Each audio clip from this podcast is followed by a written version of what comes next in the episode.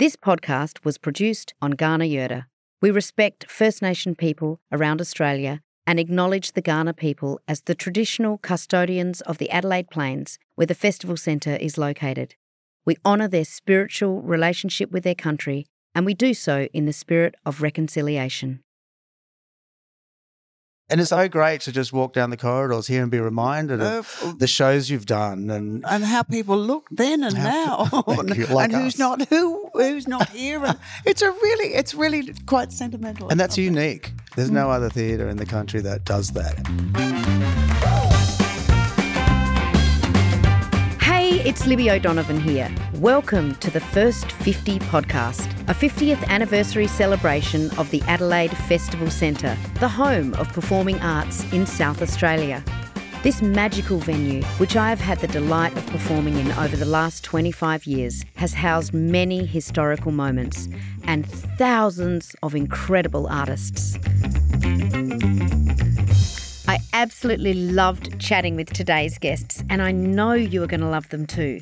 I have two highly accomplished dancers, singers, stage actors, TV personalities with me, and they also happen to be great mates. In fact, it was the Adelaide Festival Centre where they first became friends 40 years ago, and their relationship has continued to flourish as they have wowed audiences here and across the country. Both wonderful artists are incredible and fiercely multi talented. Between them, they have a trophy cabinet's worth of Helpman Awards, Mo Awards, Order of Australia medals, Icon Awards, and countless other accolades. I sat down with our guests by the Adelaide Festival Centre's Walk of Fame, mere steps from where both their names are imprinted into the stars.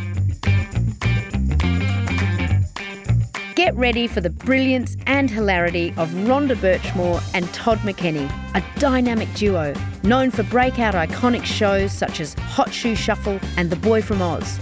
They started their friendship at the Adelaide Festival Centre in the Andrew Lloyd Webber musical Song and Dance, which also describes their careers. Join me as we discover how Todd and Rhonda's friendship started on these stages and where their illustrious careers have taken them. I'm honoured to be sitting down and talking with the incomparable Rhonda Burchmore and Todd McKenney. It's Hello. so lovely to be here with you, Libby. I didn't know you were Order of Australia. Yes, just a bit of respect, please. Did you vote for yourself? No, that, isn't that great? That's congratulations. Yeah. It is so fabulous to be with you both. You're here performing Hairspray at the Adelaide Festival Centre, and I've seen it personally. It is absolutely brilliant, and both of you are standout performers. Of course, Thanks. everyone feels very comfortable when both of you walk out on stage. Oh, it's like old, you know, a pair of old slippers, really. old isn't it? slippers and throw in Shane. It, yeah, it's a it's a great feeling, and it's it's wonderful to actually uh, be paid to do our job. Yeah, well, we've known each other each other for so long now that it's it's just you know that you end up with a shorthand with somebody both backstage and on stage when you've worked for so many years together, and that's with me and Shane and me and you, and so that's just so it's really comfortable. Do you ever ask, can we just share a dressing room? Because, you know, we're hanging out Oh, with no. each other. Oh, I have you seen Rhonda's dressing table? Oh my god, it gives me anxiety. Well, no, well, No, it does, Ronnie. Todd, you are I'm a neat like. Mr. Tidy freak. Everything, the, it, down to the lighting, to the tubes in his little, you know, and jelly beans into his little plastic container and his tea rack. And I have all my my pencils and powders Oh, all it's lined up in a row. I'm that because I know exactly where they are at a grab. I can just grab them, and I go into Rhonda's. and it's everywhere. It's everywhere. Well, It's- you know, it gives me anxiety. well, that's why we can't share, Lib. Well, let's go right back to the beginning of when you both started your careers. Both of you started young. And when I say young, I mean two and three years old. yeah. Uh, Well, yeah, I was two and a half. I was physically, no surprise, the height of most five year olds at two and a half. And I used to watch my big sister, Michelle, at dance class and kind of one of those ones that wanted to be part of that. And mum just brought me along because, you know, we didn't have nannies and things like that. And I begged mum to, to be part of it. And finally, at, I think I was two and nine months, I got on stage as a jockey with the big kids, which is pretty funny that I was a jockey because I was the height then of most of them now. And that was it. Uh, you know, most of the other kids in the troupe, you know, we were supposed to all peel off. And uh, I Where never. does the height come from in your family? Dad. He was Dad, he was six foot three, and and Mum, you know, for back then, uh, she was five nine, but I was exceptionally tall and just with these long, long old giraffe legs, and here I still am. And you had no fear. You just got up at two and a half and just went for it and thought, this is it. I just loved, and I still have, you know, I can't remember the whole, just flickers of being on the stage. I've still got my little jockey cap. And I remember just going, this is all I want to do. So I got taken. Uh, Joan Smith was the local dance teacher, and I w- was really blessed that Mum spent all the budget pretty much. Dad was in transport, so he earned the wage, but all, all of the budget was spent on Mum creating this this most amazing costumes that she'd hand sew for Michelle and I, and for dancing lessons, piano lessons, singing lessons, and so we were really really lucky kids to have you know those opportunities. And my big sister, Michelle, she was the reason when I saw her at 15, I, I saw her with Nancye Hayes, Noel Ferrier in Julie Anthony in Irene. That was my first big theatre at the Maj in Melbourne. I saw that and I went, Mum, Dad, this is all I want to do. I- think when you see your big sister and with all those incredible people, that just kind of confirmed within, you know, there was no doubt that I was going to. Now you are one of those incredible oh, people. Oh, well, aren't you kind? But you know, I you don't- are. But it's it's kind of gone in a second. I can still remember vividly sitting there, the, the front row of the Maj, going, "Oh my god!" And it just seems like yesterday, and uh, we're a hundred years later, and we're still here. I always think of that too, though, and and well, I mean, we're probably all the same. We grew up with Bert Newton and Paddy and Don Lane and Mike Mike, Walsh. Walsh. and that whole team. And I, mean, I used to come home from school in my lunch hour because we lived over the road from the school, and have my sandwich and watch the Mike Walsh show with Mum. And then and and Bert was the same. Bert's new faces plus the Don Lane show. We welcome viewers across Australia to the Don Lane Show.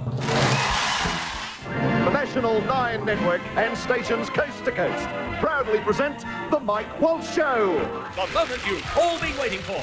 Direct from the stage of the ABC's magnificent variety theatre, the marvellous, spectacular Bert Newton Show.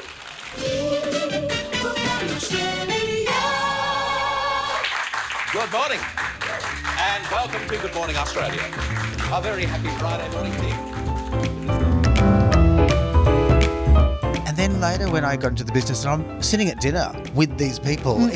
it, it never grew tired of me. And when I did Grease with Bert, Mm. particularly, and we became great mates, I just thought, wow, isn't that he's an idol, and we are now.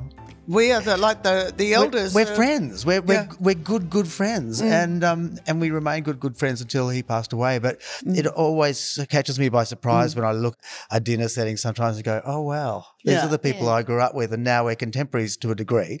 Uh, and I just, I love that about the business. And I think I think too, a lot of the young kids now they have no idea of that era of variety as And we life. knew it and life. But I mean, so blessed to be.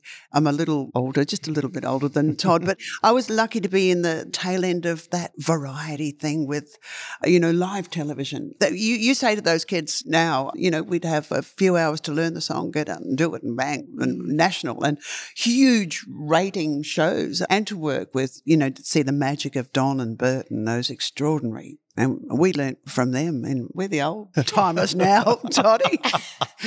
Absolutely. I'd love to take you back now, Todd, to when you were three and first hmm. dancing. Your mum had a dance school. She did. And so you started really as a dancer first doing competitions and I guess hmm. just mucking in because that's where your mum was. So that's where you Yeah, were. I think it was just cheaper than a babysitter, and I just jigged around the back, and then I sort of got in into the class, and I was the only boy for a long for many years in Mum's school of girls, and I never worried about that. I just was, well, I just wanted to do it, and I always wanted to be good at it, and. I was naughty for a while, and so Mum sent me to another teacher because she couldn't control me because I didn't listen to my mum. and, and then I came back to uh, to her. But my grandmother was a dancer, and my grandmother and my grandfather met at a dance, and um, they were dancers, and particularly Highland dancing. And so, yeah, it sort of goes way, way back. So we're we're kind of like the equivalent of a circus family, but in the dance world in Perth. Yeah. Oh, Todd, I ne- never knew that. Yeah. Yeah. See, dad went into trucks and mum was, uh, her whole thing was she used to watch the old movies. Well, my father was a jail warden, so we had two completely different worlds going on growing up. Wow. Yeah. And what took you from both of you from these sort of beginnings doing dance competitions to actually saying to yourselves, I want this to be my profession and then letting that happen? Well, mine kind of happened by accident. I was doing dance competitions, as you say, in Perth many, many years. And that was really all that was around as far as live performance went for me growing up. And then I got a job as a DJ at a roller skating rink. Wow. And I was loving it. I thought it was great fun. I had a microphone in my hand, and I just thought, this is living. Mm-hmm. And then the owner of the roller skating rink's son had come to start learning dancing at my mum's studio, and his mother saw an ad in the Australian saying there's auditions for an Andrew Lloyd Webber show musical called Song and Dance happening in Adelaide.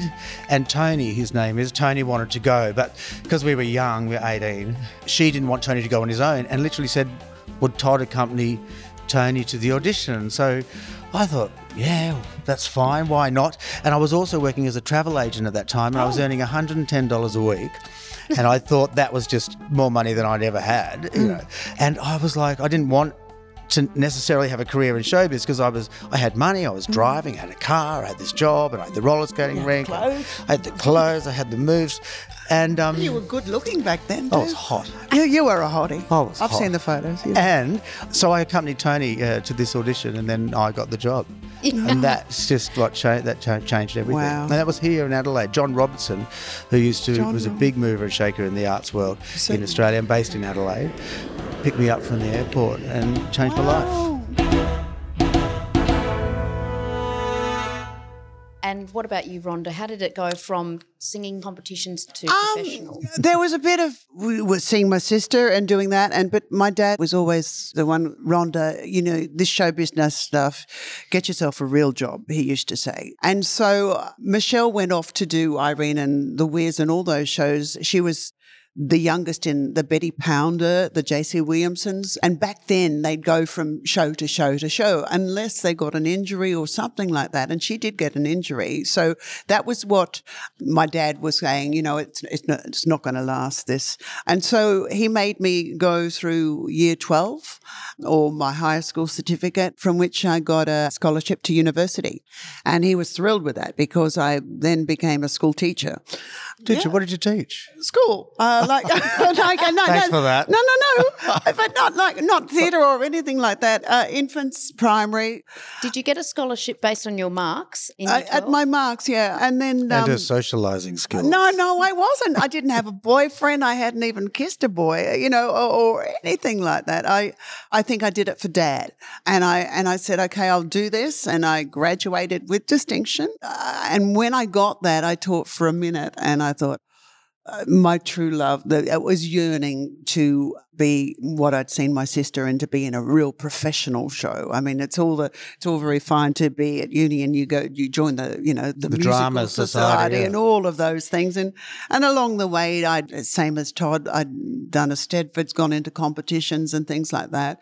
But I knew I was ready, so I bluffed my way uh, because you had to be equity or all these things to even audition. I'd heard about the same thing, and Dale Ringland, Oh, song and dance. Song and Dance. Auditioned and I got the opportunity to come down here and to understudy Gay McFarlane because song and dance was the first part was song and the second part was dance. And the song was a one woman show. And that's when I met this one. And the rest is history. And you performed song and dance here, and it was in the festival theatre. yes. So you came straight into a very big audience, really. Well, we met Rhonda and I met in the green room, which we still use today, Mm, and the rest of the cast. It was still lots of them are still my friends. It was the 21st of June, 1983, and the reason I remember that is because it was my sister's birthday, and that's how I know, Mm. And know I the number. miss the green room, how it used to be with all the food. And, The Green Room at the Adelaide Festival Centre is, or was particularly, even more than it is now, a real hub of the whole place. People are working in the other spaces, Mm. in the playhouse and stuff.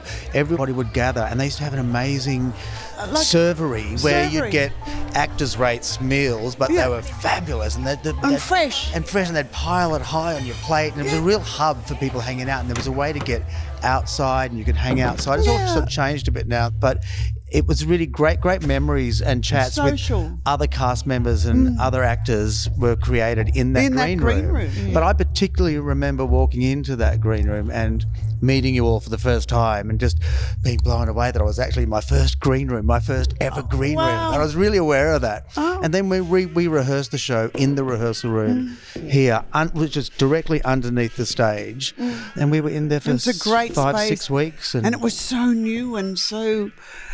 That back then, what, what, what, how, how, I don't know how long it Well, had it been was 10. open. It was- it was open It was 10 so years. fresh. It was just for me too, like the most Brand amazing space. It's no wonder these two are so close. They met each other when musicals were entering their golden age at the Adelaide Festival Centre. Throughout the 80s, shows like Evita, Guys and Dolls, My Fair Lady, The Sound of Music, Oliver, Oklahoma, and of course, Song and Dance were the big ticket items that audiences queued around the block for, cementing the Adelaide Festival Centre as a nation leading producer of stage entertainment. But it didn't stop with song and dance for Rhonda and Todd. I was armed with photos and memorabilia from the many shows they both have performed here, and I wanted to see if these triggered any special memories. We do have a few items here from some of the past shows that you've both been involved with. As we flip through programs and professional photos of sequins, Baby Todd. Oh, look at you. You are baby Todd there. feathers, I think I've got really bad hair in this shot Well, from memory. Nothing's changed. dancers, hot pants, I was hot. you were hot. I was hot. and even live birds. It was hilarious to hear Rhonda and Todd reflecting on some of the best memories of their careers so far at the Adelaide Festival Centre. With See, then there's ball. one of Heather Blewett's photos of you in that frock outside our dressing rooms now. Yeah, We're Heather. very Heather Heather Blewett. Heather Blewett. famous for the photos backstage. I mean, it's an incredible legacy that she's left Mm. behind. So she was on stage door, and she was an usher, but she was also an Mm. amateur photographer. But her photographs adorn the walls of de- backstage, and And in my house. and in your house, Yeah, yeah, yeah, right. And it's so great to just walk down the corridors here and be reminded of Of- the shows you've done and and how people look then and now, you, like and who's not who who's not here, it's a really it's really quite sentimental. and that's unique. There's no Mm. other theatre in the country that does that, and it means a lot to us. And and walking through those corridors and those dressing rooms and the green room, all the photos are. Look at that! I've, I've been with him, him, him, him. him. Do you know what? I wasn't going to go there, but yes, that is You did, you- exactly you- what There in one photograph. I did realise how many people I'd seen. Yeah, yeah. But Friendly. It, it's fun, but it's been it's been nice showing some of the younger members of the hairspray company that history of ours. You know, that Yes, like I'm that's me and that. And, well, I've had three people now from our cast going, "You are hot." Yeah. were being the Yeah. operative word. because you, at this age that, that some of them are now. I know. Oh, but yeah, just the show. I have so many fond memories about being here. My first big break was a show called Sugar Babies. That was with Eddie Bracken and Joan Brockenshire. Joan Brackenshire uh, and Gary McDonald. I saw Rhonda do that. There was a as a series of vignettes, Sugar Babies, was Uh, it? Le Burlesque. burlesque kind of vignettes. Mm. And Rhonda had a number, and the night I saw it, Rhonda had this costume which had all these little perches on her breasts and her nether Crutch. regions, everything.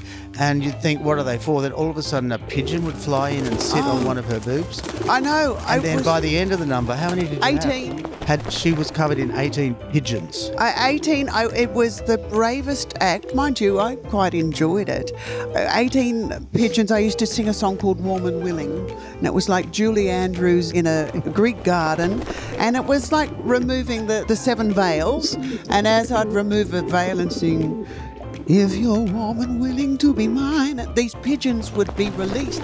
Do you remember? I had to go to bird training classes, and this number brought down the house. It was. It was uh, really amazing. I remember it. That's the one thing I remember I from that show. And the night that I saw it, all of the birds sat on the perch of your of your crutch. oh yeah, yeah. You Well, had 18 birds around your. and they used to leave their calling cards every night. They used to poo all over me. But it, look at that. I used to swing over into the audience. That was hmm. about the 1983. That show would take me from here to London. I'd end up doing that with old Mickey Rooney in, in London. That that was my first. You know, when you get your first big mm. break, that was that was the show. But yeah, oh, just for kicks. It's it's crazy because uh, I'm still in touch with Gary McDonald too. You know, eh, and he said, "How's Adelaide? Do you remember this? Is Heather still on the door?" I mean, it's just all these memories that were so strong that Those ushers and stage doorkeepers that I was talking about, it felt like the Adelaide Festival Centre had created a family of mm. workers who were there through every show and they were mm. constant.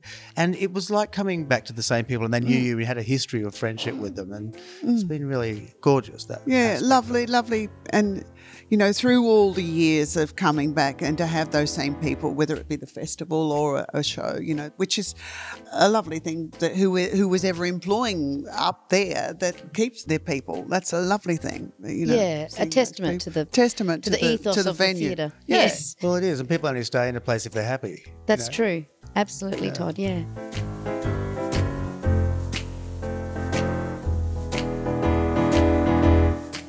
If there's one thing my conversation with Todd and Rhonda shows, it's that an arts and theatre venue is so much more than the walls, corridors, and stages that you'll find on its blueprints. It's the memories you make backstage with other performers, the ushers, the venue staff who make you feel at home in a strange city, and of course, the audiences whose applause takes you to new heights.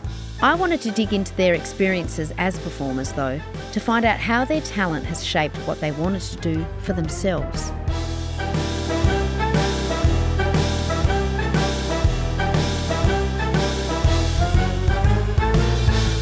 I mean, you've both done so many things television, you're talking about the big musical theatre runs you've done and you continue to do, obviously, and also radio. And you've both recorded studio albums and you've done lots of live work on variety shows, all sorts of things. Do you have a favourite mode of entertainment when it's one of those shows you go, great, I love this type of performing? Well, I like all the big musicals, and television is to me the scariest because you're you're forced entertainment in a way on people's lounges, and they can change the channel, of course, mm. but they tend not to. They just sit there and bitch about you, and you mm. find that out the next day on social media these days. Or there's a mechanicalness about television, mm, and it's hard to create the warmth that you can create in theatre in television because between you and the audience is a bank of machinery, being mm. the cameras, Yes. and then there's normally a slightly delayed response on what you're doing. So you don't find out till the next day till it's over whether you were a hit or a miss. And by mm. then it's too late to fix.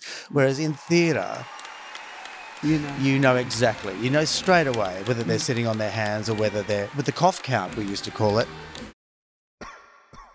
If they cough, that normally means they're bored. Mm. And so you don't want people to cough during your show. And I'm very aware of, and it was Mike Walsh that told me that. Wow. He said they, they cough when they're not into it. Oh. And so I've always held on to the cough count. And if mm. people start to cough, I get a bit panicky. Oh. But I love the direct beeline you have with a, with a live audience. And I personally, I mean, Boy from Oz was incredible for me, and Cabaret was incredible for me. And that was here mm. playing the MC. That was a, an amazing role. But for me, I like cabaret itself mm. as a genre. I mm, like. Uh, same. I get much more nervous performing to sixty people in the foyer of the festival centre than I do working to two thousand in the main theatre. Mm, it's really weird, and I love the adrenaline it gives me you know, and being able to see the audience and they're that close and you can mm. read whether they're into the show or mm. not. And that chat is really, really important in a mm. cabaret format.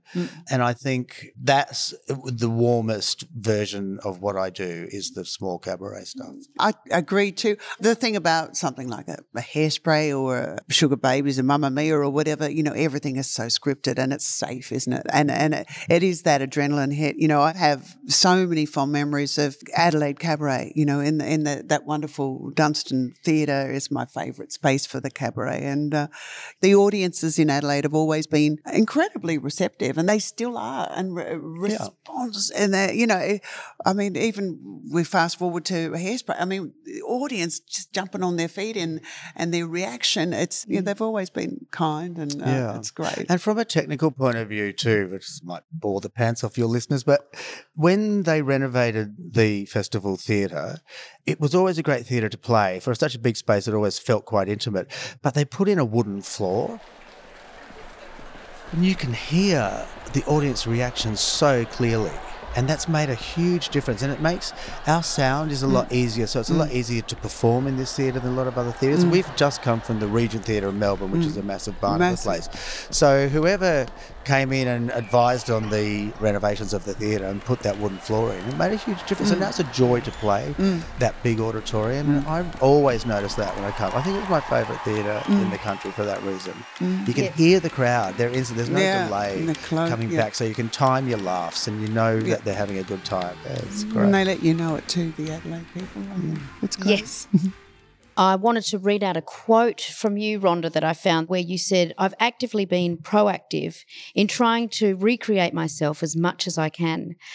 And it sounds like that's why you would love cabaret so much mm. because cabaret is in the moment mm. and it is an opportunity to recreate because anything can happen. Mm. Whereas music theatre, I understand, you know, you have your lines and you hit your spots, and if something happens in the audience, it's likely to be able to be covered in some way. But cabaret has that You're sense of risk. Yeah. and adventure. Is that how you've kept yourself so at the forefront of this industry? I guess, you know, uh, through the cabaret shows, I've done that. I mean, I, I took a risk and it paid off. I did a show called Vinyl Viagra, which I think premiered here, um, one of the cabaret festivals. And I thought, well, what's Rhonda Berger? And, it- and it was like, it was about the famous divas who'd been on vinyl who were quite sexy, you know, be it Beyonce and Madonna and all those girls right from way back. And that's the wonderful thing that I love about Adelaide Cabaret is that you can come with a new work.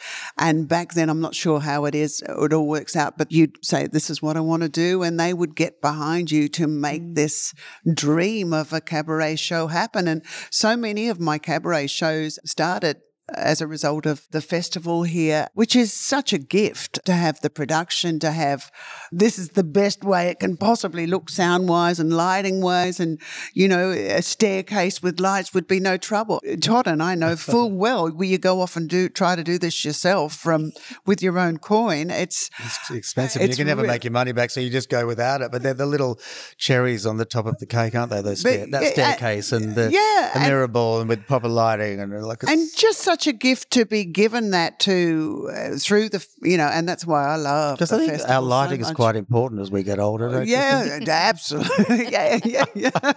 And to have the Adelaide Art Orchestra or, you know, full backing musically, I mean, you may bring in your MD, but I was here, I think, for the 35th, they, lovely uh, Julia Holt. Yes, The artistic the, the director. artistic, and um, they built a whole concert. Uh, every, everyone, everybody loves Rhonda or something like that. It was, Yes. and it was at the festival, and I had dancers. I had like full orchestra. It was like bigger than Texas.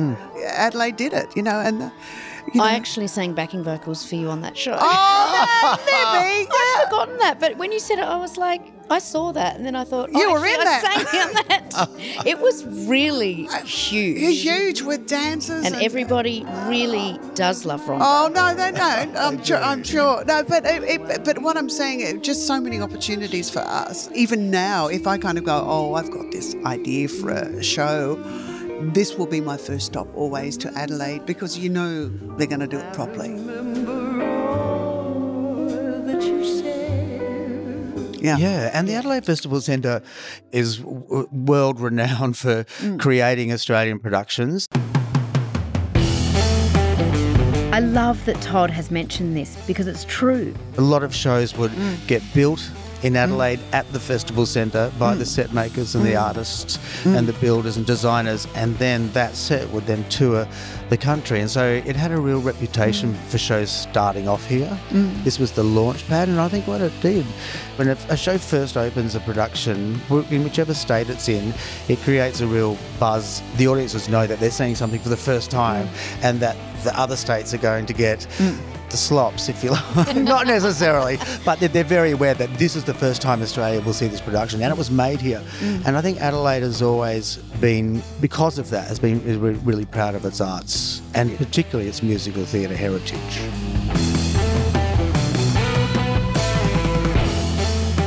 The production crews at the Adelaide Festival Centre do what they love, and the artists love what they do.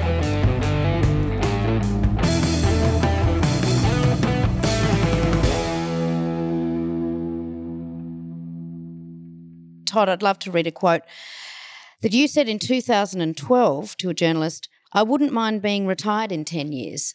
It's now 2023. You're going to revise that? I still say that. still says Rhonda that. and I had a chat about that the, other other night. night. Yeah, I, d- No, you did. You don't want to do this, and I don't. No, you know, it's not that I don't want to do it because I don't want people to think I'm up on a stage begrudgingly. I'm not. Because my mum taught dancing for 45 years to the point where she can't walk now because she was an on her feet dance teacher and she wasn't a sit down and point or she was up on her feet. And it's she's paying a toll for that now. So now my mum is retired. She's financially well off. She has all the time in the world to travel and sh- travel and she can't move. Mm-hmm. And I just watched her and I thought, I want to stop when I can still enjoy those parts of life. Mm-hmm. And I have always said I want to kind of leave while I'm still loving it mm. and just and I still actually think that we did talk about it the other mm. day. I can feel retirement mm. coming. I keep on saying to him, "No way, You you don't believe me. You are going to be so bored. You, you're for a minute. You I'll do the John Farnham thing, just keep retiring and keep bouncing back. Hairspray's about your fourth back to back. Mm. I mean, you love it, and they love it. And I, I can't ever imagine that day. I mean, you might have a month off, or you might, it might do you good to go around the world and go. Actually, I really Well, if I did that, I'd need to come back to work to, to pay, pay the for it. No, no, but yeah. I think. But no, I can feel retirement. I don't want to cha- ever chase my career. I Mm. don't want to be at the end of it looking for gigs. Mm. And so I think it's nice to plant retirement early.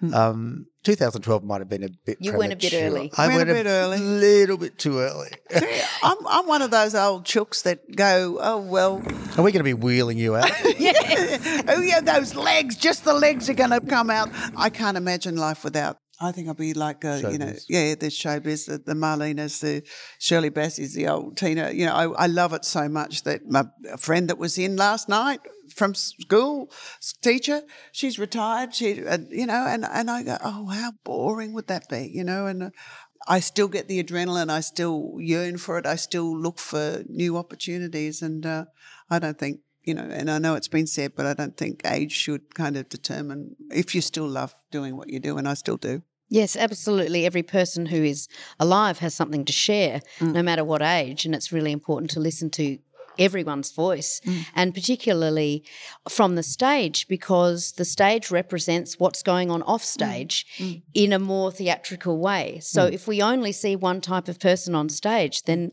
the human experience is not being represented I represented. agree. And I also think, and Rhonda's a perfect example of this, as you said, mentioned before, Libby, reinventing yourself. And I think that's the kind of scary thing. I think one of the reasons I, for me, and the retirement thing is Boy from Oz for me was a huge box that I mm. ticked. Yes. And I'm just so lucky I got to do it.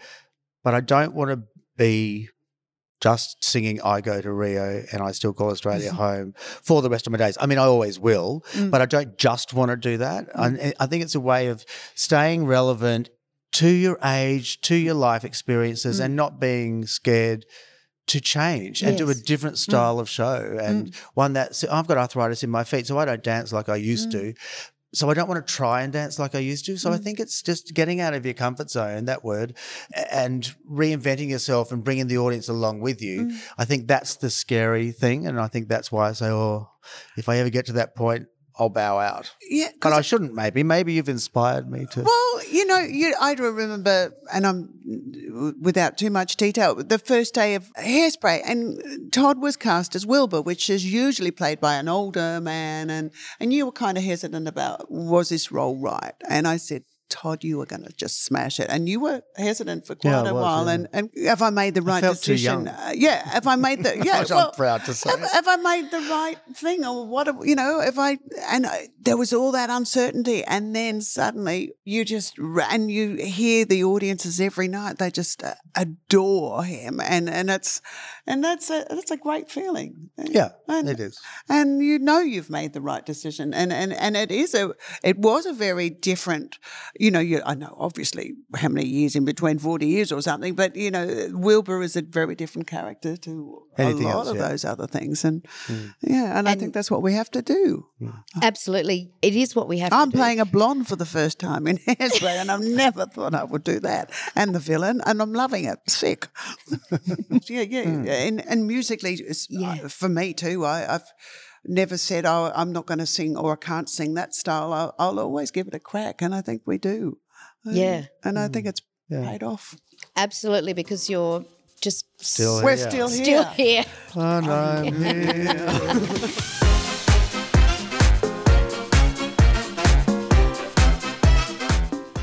I know that we haven't seen the last of Todd and Rhonda, despite Todd's concerns. There's just too much energy between them.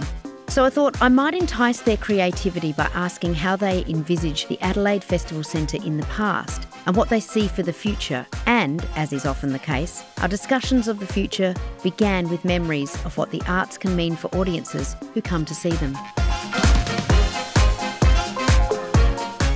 I have some rapid fire questions about the Adelaide Festival Centre. Do you have a favourite memory from the Adelaide Festival Centre, Todd?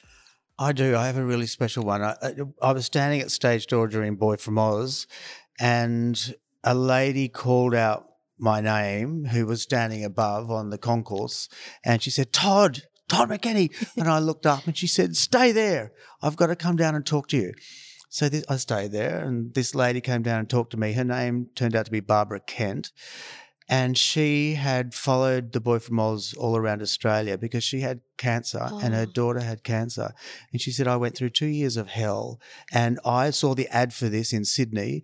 And I thought, I'm going to go and see that show. And that's going to be the catalyst for turning my life around. And I'm just going to leap into oh. enjoying myself. And she said, I came and saw your show and it did that. And she said, I've lost my daughter now. She said, but I've followed you everywhere. And because you just, uh, that your show is just a, um, signifies hope and change and, and freshness for me. She said, and it was the most amazing experience. And then our producers, I told them that story, and our producers flew her to Perth for our very Oh. final thing. And then I got a phone call from her nephew, Andrew. He said to me, uh, Barbara's passed away. Would you come to her funeral? And when I got to her funeral, there was a photo of me sitting on her coffin. Oh. And it was just the most amazing thing. And that happened here. It was one random stranger I met at stage door at the festival centre. Well, that is just proof that you cannot retire yet. That's it. And it's Or also ever. proof that musical theatre can change lives. And yes, it you know, can. when you're a, i- i- two years into a run, it's nice to be able to remind casts Mm. of that story. Like we might feel a bit jaded, you might feel a bit tired, but there's someone Mm. out there who could be Barbara Kent whose life could be changed tonight. And I know we're just doing musical theatre, but it, it's it's important. Yeah. Todd had another one in, in just when we were down here, but she was from Melbourne, I think, the one that, that you signed with a big Oh. Sharpie, Todd McKenney, uh, on her breast, and then she had it tattooed. She, we, we made a phone call for a birthday the other day from our dressing This lady room. turned up a stage door. She said to me, "Would you sign my breast?" She's a great lady called Lorraine. And I said, "Yeah." And then I went to stage door and I grabbed this thing, and all I could grab was a thick really Sharpie. thick sharpie. And I just thought she wanted me to sign it for a bit of fun, and she turned up the next day with it tattooed. Well, it's true. I mean, the boobs are down here now, but it says still says Todd McKenney. she might listen to this, and she's very dear to Oh, me. she's gorgeous. No, but that's what I mean. The the power of that's what I'm just saying. Uh, So, Libby, I've got a sharpie in my bag. If you need me to sign anything on the way out, let me know. Yeah, I was. I'll have to get you both to sign because there's a lot of space there for you both to have a go. The Adelaide Festival Centre has had its first 50 years, and both of you have been an integral part of that for a lot of those years. 40. Mm. for 40, of those 50 years. 40. Where do you see the next 50 years taking the Adelaide Festival Centre and what would you like to see either continuing here or new things that might Well, just happen here? innovation and, and celebrating all different types of arts. And Ad- Adelaide punches above its weight from an audience perspective as far as art support goes. Because you look at the size of the town and you have so much on. Often you have more on here than you have in uh, Sydney or Melbourne. And the diversity of entertainment that's on offer here at the Adelaide Festival Centre, from kids' productions to cabaret to avant garde to symphonies. Um, I just think keep cultivating that, and the renovations outside make the place look stunning, and it's it feels like it's got a freshness and a vitality about it. And it, she doesn't seem fifty. I know. I love all that. She's um, looking good. Fountain things that are out the front in the, the courtyard and all of that, and and the screens. Yeah, uh, yeah. Um, and our Walk of Fame. We've got our little star. I love We've that. got a little star outside. And I said to oh. Ron, I said, Did you see my star? I said, Yeah. I said, I've got one out there. She said, No, I think yours is covered in grass. I was only kidding, but yeah, I, I just things like that that really, really special. And I, and I think, you know, as I said, you know, the, the cabaret festival that is just uh, world World renowned, yeah. recognized. Yes. Um, yeah, it's just really exciting, and and just to keep my uh, my dream is you know to keep music live too, and and performance and all of that stuff from all the orchestras, rather than we don't ever want a day where all the musicians are all replaced with technical stuff. I just to, and I hope it is. I don't know, fifty years, who knows what it's going to be like.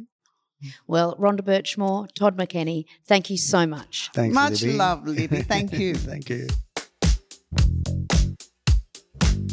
Todd and Rhonda's energy and love for one another is infectious, and it was so special to be invited into their friendship for an afternoon.